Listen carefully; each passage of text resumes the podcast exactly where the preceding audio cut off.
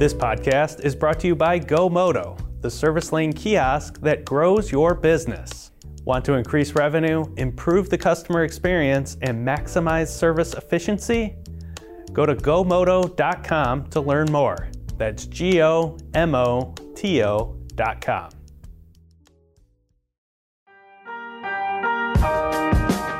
Hello, and welcome to Daily Drive. It's Monday, February 14th, 2022. I'm Jamie Butters, Executive Editor of Automotive News. The vehicle shortage is triggering an accounting nightmare for thousands of auto dealers in the U.S. More on that later. First, let's run through all the news you need to know to keep up in the auto industry. Big relief at the border, a critical international crossing between Detroit and Windsor, Canada, is back open this morning. Traffic started flowing again on the Ambassador Bridge late Sunday night after protesters on the Canadian side had blocked the entrance for almost a full week. Earlier Sunday, Canadian police cleared protesters and vehicles, with about 25 to 30 arrests reported. The group was demonstrating against a number of issues, including COVID 19 rules. The bridge is a major crossing for international trade, including food and the auto industry. The protest led to production cuts at auto factories on both sides of the border, along with delayed deliveries of parts and vehicles. While that problem appears to be resolved, the ongoing semiconductor shortage continues to hamper production and profits around the world. First up, Ford is cutting output this week because it lacks enough computer chips. The automaker says production will be halted at its Ohio assembly plant, where it builds medium trucks, Super Duty chassis cabs, F Series cutaways, strip chassis. In addition, the transit van line at the Kansas City assembly plant will also be down. The side of the plant that builds the F 150 will continue to run. Elsewhere, Ford's Kentucky truck assembly and Chicago assembly will reduce to two shifts. Dearborn Truck in Michigan will be cut to one shift. Staying with chips, Toyota is dialing down production plans in March. The automaker wanted to stretch factory output to the max in an effort to make up for lost production. But lingering bottlenecks have forced Toyota to scale back those plans by 100,000 vehicles. However, even with the cut, Toyota is still aiming to build 950,000 vehicles in March, which would be an all time record for the company. And the supply chain challenges will likely stick around for a while, according to Volvo. The Swedish automaker says the component shortage will only gradually improve and that it is too early to say if the issue will normalize in the second half of this year. The automaker's fourth quarter operating profit fell by about a quarter to just under $400 million. For the full year, Volvo recorded a profit of $2.2 billion. In other earnings news, Mercedes Benz Group says its preliminary 2021 results beat its guidance. Rising vehicle prices helped the automaker claw its way back from a low point in the global chip crisis last autumn. The company says adjusted returns on sales of its cars and vans segment were 12.7%, exceeding guidance of 10 to 12%. Mercedes says adjusted earnings before interest and taxes were about $16 billion for the full year. Bloomberg News reporting that analysts say the strong fourth quarter sets the stage for higher targets in 2022. The company is scheduled to report full year comprehensive results on February 24th. Finally, the Super Bowl was played last night and the Rams beat the Bengals. The widely watched broadcast, of course, is a showcase for advertisers, the auto industry, prominent among them, along with cryptocurrency and NBC's Peacock streaming service. Chevrolet offered a new take on the opening scene of the Sopranos series to highlight its forthcoming electric Silverado pickup. Toyota called on the Joneses, actors Tommy Lee, Leslie, and Rashida, to tout its gasoline powered Tundra. Polestar took shots at VW and Tesla, and online retailers Carvana and Vroom also got in the act. You can read all about the spots at autonews.com or our sister publication, Ad Age. And that's the news you need to know. Thousands of auto dealers are facing a major tax headache after factory shutdowns starved them of inventory. Now they're asking the Treasury Department for a lifeline over LIFO. We'll get into the details after this.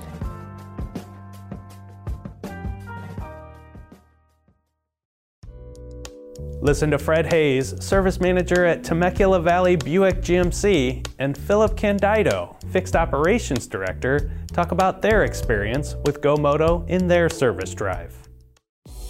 Before GoMoto, the backups in the service lane were due to not being able to get to the customer in a, in a timely manner. There's times where menus are passed over where the advisor forgets to tell them, hey, it needs its major service.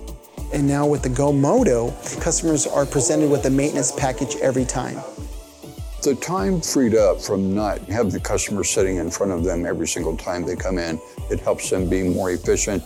It helps them focus more on the customer's concern and the, the maintenance and service of the vehicle. Before GoMoto, we would average approximately 130,000 in service gross. The kiosk and the service drive doubled the gross profit in the dealership. It's amazing. 100%. Using the GoMoto kiosk makes the dealership more profitable. Want to increase revenue, improve the customer experience, and maximize service efficiency just like Temecula Valley? Visit gomoto.com to learn more. That's G O M O T O.com. Welcome back to Daily Drive. I'm Jamie Butters. Last in, first out inventory accounting, also known as LIFO, is a commonly used method of deferring income taxes for retailers. If profits are calculated based on the vehicles most recently delivered from the factory, the dealership's income appears lower and the taxes follow. But with the microchip shortage cutting factory output, not much has been coming in. Many dealers have sold down to bare floor inventory, which means they need to book profits based on vehicle purchases made years or even decades ago, overstating their actual income and inflating tax bills. The National Automobile Dealers Association is working with automakers and members of Congress to get relief for retailers, but with tax deadlines coming as soon as next month for some dealers, time is of the essence. I talked about the matter with NADA Chairman Paul Walser. His business is based in Minnesota. Paul Walser, welcome to Daily Drive. It's good to be here, Jamie. Hope all is well. No complaints, no complaints. But Paul, I understand there are a number of members of the NADA who may face a face a nasty surprise in their tax bill for 2021, a significant cost for those that use LIFO, last in, first out, to measure their expenses for their their inventory. What's what's going on there? Yeah, Jamie, I've got um, uh, a couple of conflicting uh, statistics in terms of the percentage of dealers that are actually impacted by this. I think we have been assuming all along that it's roughly 50%. But I had a conversation earlier today with the accounting firm that we use, who do a lot of dealers across the country, and they said that 90% of their dealers uh, are impacted by this. So we might be light uh, in our original projection of 50%. But needless to say, whether it's 50 or 90 or somewhere in between, uh, this is a major, major issue uh, for an awful lot of dealers across this country. And this is an issue essentially that is a result of the uh, foreign trade disruption right now, causing the shortage of supply, specifically in the area of, of chips. Uh, but there are other supply challenges as well.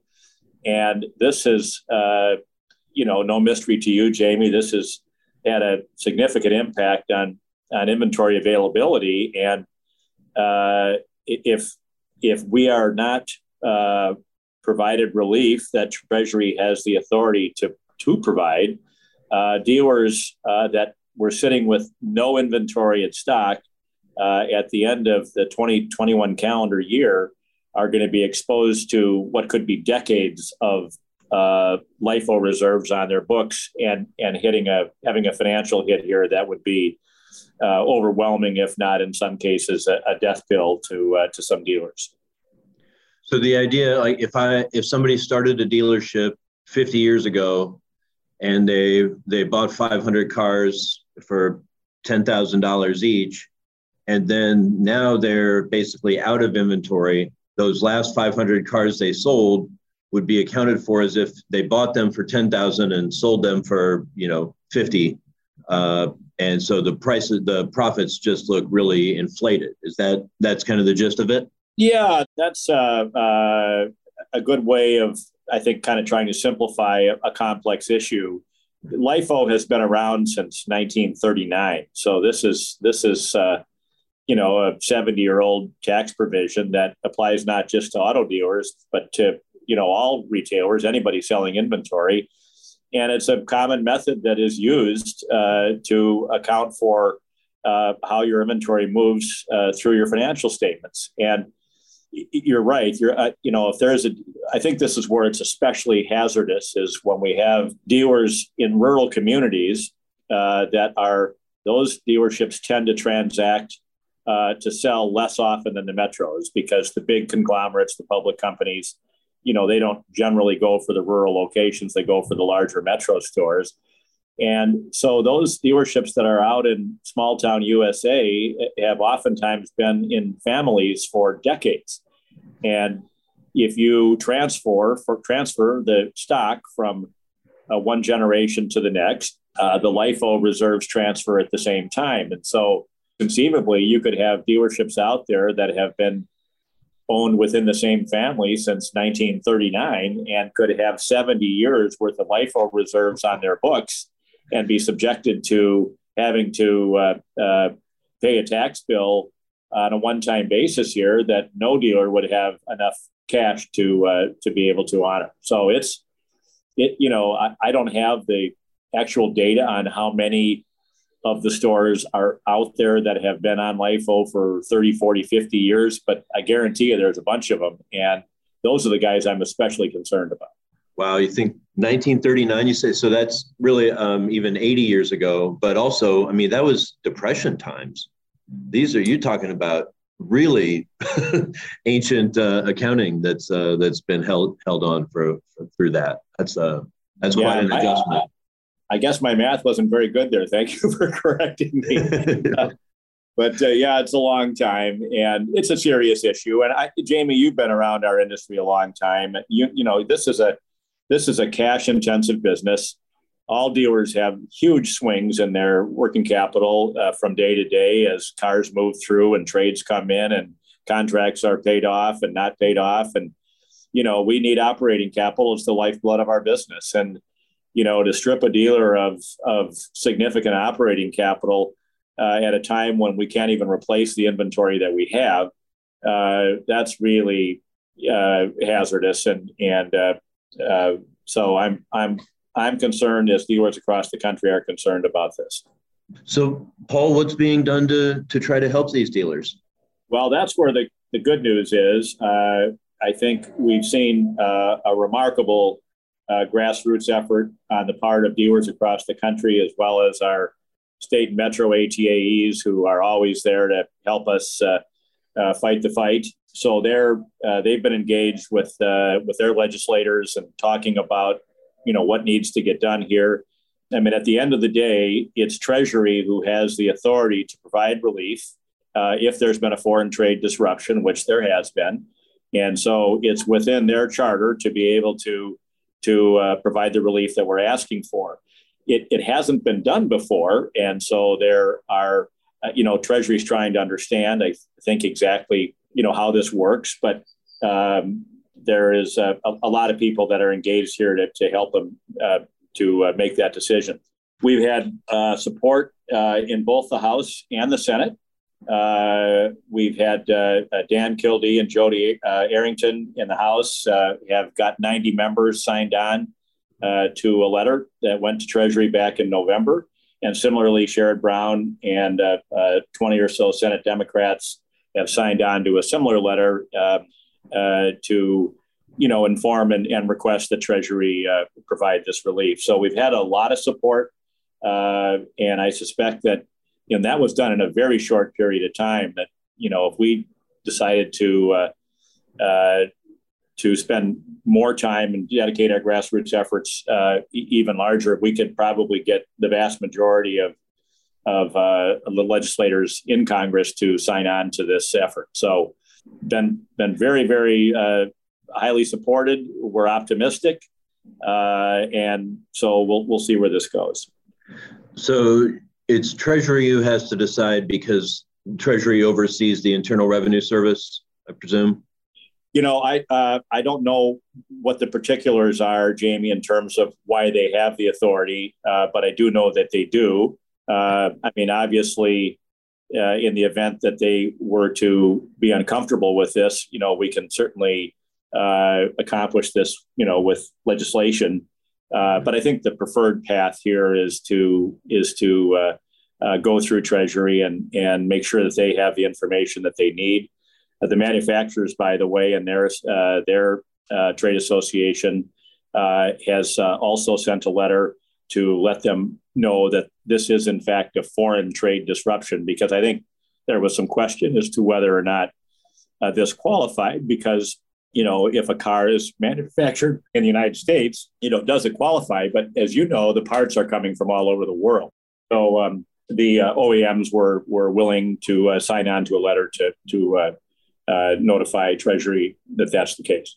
Well, trying to get a, a ruling through Treasury, uh, if assuming that it's going to work, I mean, it would be a lot faster than trying to move legislation through Congress because a lot of dealers are coming right up on some tax deadline, right? Uh, so yeah, that's right. We we have we got to uh, we got to get this done here pretty soon, um, and um, but everyone's talking, and and I think trying to understand the issue and and uh, uh, so I, I really encourage. I, I, I like the fact that we've got the, the amount of support that we have from from dealers and ATAEs and manufacturers and legislators. I mean, everybody seems to be uh, sympathetic to the challenge that we're facing, and I don't think anybody wants to put rural car dealers in harm's way. I mean, that's be silly. And so uh, I, I'm I'm encouraged, optimistic, and appreciative of, of all the support we've had. And we just need to get this buttoned up here in the next 60 days. So if you get the favorable interpretation from the Treasury, uh, what does that, what would that look like? Will that allow, will that smooth out uh, the the accounting over like two or three years, so that tax tax burden isn't all plopped on the one year? Yeah, I, I think it's important, uh, Jamie, that people understand we're not asking for a tax cut here. You know, this is really just a post- postponement, if you will, an opportunity for dealers to replenish inventory to normal levels. Uh, three years is the time frame that has been we've asked for, and so nobody's looking for a tax break. Uh, what we're looking for is the opportunity to correct a very unique condition by getting our inventories back to normal levels and and just proceed as we always have. I, I understand you, you've got a pretty broad support, but I do wonder. I mean, have you gotten any pushback people saying, hey, dealers across America are making record profits, uh, they can also pay all the taxes they've you know deferred over the over time from back when new vehicles maybe were not so profitable. Do you, do you get any any resistance like that? Well, I haven't had anybody say anything to me personally about that, but you know what I will tell you is that when dealers have good profits, dealers pay good taxes, and uh, uh, same with any other industry. And so, to the extent that some of our members had really, really good years last year, uh, they'll be paying their taxes as they always have and uh, continuing to provide jobs and, and the like. But if we, if we, if we don't get something like this passed, you know, not, you know, it's been a good year for dealers, but that doesn't mean every single dealer. Uh, mm-hmm. You know, we're taking numbers in the aggregate, and a lot of the success stories are from the larger dealers and and some of the public companies. Uh, but you know, if, if you take guys that are are smaller dealers that are not on the top of the OEM's list for you know allocation right now on inventory, and so they don't have stuff to sell to pay the bills, and then you throw this at them at the same time, it's it's a bad situation. So there's a little bit of a I think confusion around that that profitability issue and uh, but as I say, you know, those that are the dealers that are doing well, they're going to pay their taxes anyway. So that's a good thing. All right. Well, uh, good luck with the Treasury. We'll uh, we'll be keeping an eye on that, of course. Uh, but before I let you go, I've, I've got to ask you about the NADA show. It's coming right up, less than a month away in Las Vegas. Nevada Governor uh, Steve Sisolak has lifted the mask mandate for large gatherings. That means the NADA show won't uh, won't require them. Are you are you worried that anybody won't feel safe and might skip the show, you know, because other people won't be wearing masks? Are you hearing anything like that? You know what? What I'm seeing, uh, Jamie, is that we've had really good response, uh, both in terms of exhibitors. Uh, all of our exhibit space is sold. Uh, the event that we have at Allegiant Stadium is uh, all the sponsorships are sold. And we've seen a, a, surge in registrations over the course of the last few weeks. Uh, so I think viewers are getting more comfortable with the idea of being there. And certainly to the extent that there are people that have concerns, uh, you know, they obviously don't have to come. And if they were to come, they can you know wear the appropriate protection or you know uh, keep their distance as needed. So i i you know i think we got to be sensitive to what everybody's feeling about this and and uh, we have been determined from the onset that we're going to follow the rules uh, that are you know the uh, you know part of what's going on in nevada and las vegas and that's what we're doing. And uh, so I, I don't know. I i'm not an expert on on uh, on pandemics, but it seems to me that this this new variant is moving through quickly, and hopefully by the time we get to showtime, uh, it'll be substantially behind us, and people are going to feel uh, safe and comfortable because uh, you know our convention is a wonderful thing, and uh, it it brings lots of energy, and and uh, our industry relies on it, and so I'm hopeful that it can happen, but obviously we don't want to be putting anybody in harm's way. So. Do you we'll feel comfortable at this point with the idea of, of going and meeting with people and shaking hands and and all that? Are you talking about me personally? Yeah, you personally, as you know, oh, chairman. You, everyone's going to want to see you, man. They're all going to want to breathe right on you. Yeah, you, are you're not too worried. Well, I've had the uh, the virus, uh, oh, and I've also had uh, both uh, uh, of the shots, the Pfizer shots, and I've had the booster. And uh, so I think I've done everything I can. I, I'm generally in, in pretty good health. Uh, so um, I, I, don't have a lot of personal concerns. I, I just, I, am probably more concerned just generally for, for others that might be in a higher risk category. Obviously, we don't want to be part of, of, of any, you know, tragedy. And so uh, that, that's really more where my head's at. I, as far as myself, I, I think I'm in pretty good shape. So uh, yeah, hopefully everybody will take uh, take good care of themselves, do what they need to do uh, to protect themselves, and have a good event. Yeah, this I think you would agree. This is a very personal thing, and and you know you you you can go out and talk to twenty people, and you'll get ten people that have one view and hmm. ten that have a different one, and and uh, you know I think we got to honor all of that. You know, everybody has a right to look at this, uh, you know, in the way that that they think is best for them. And uh, I have no issues uh, with those that might have a different viewpoint than I have. But uh, at the end of the day, as as an organization that puts on a wonderful convention, we want to give people choices. And uh, and the response that we're getting is very encouraging. I, by the way, our our show committee has just been absolutely unbelievable. Scott Gooby, our dealer from Massachusetts, uh, board member, has uh, led this thing this year in a way that you know is really inspiring, and and the whole NADA team has been doing great work. So it, it, it's going to be a fabulous show for those that choose to come. Well, we're all looking forward to it. Thanks, Paul. I will look. At, I hope I'll see you there, Jamie. Uh, no doubt, no doubt. all right. Thank you. All right. Thanks again. That's Daily Drive for today. I'm Jamie Butters.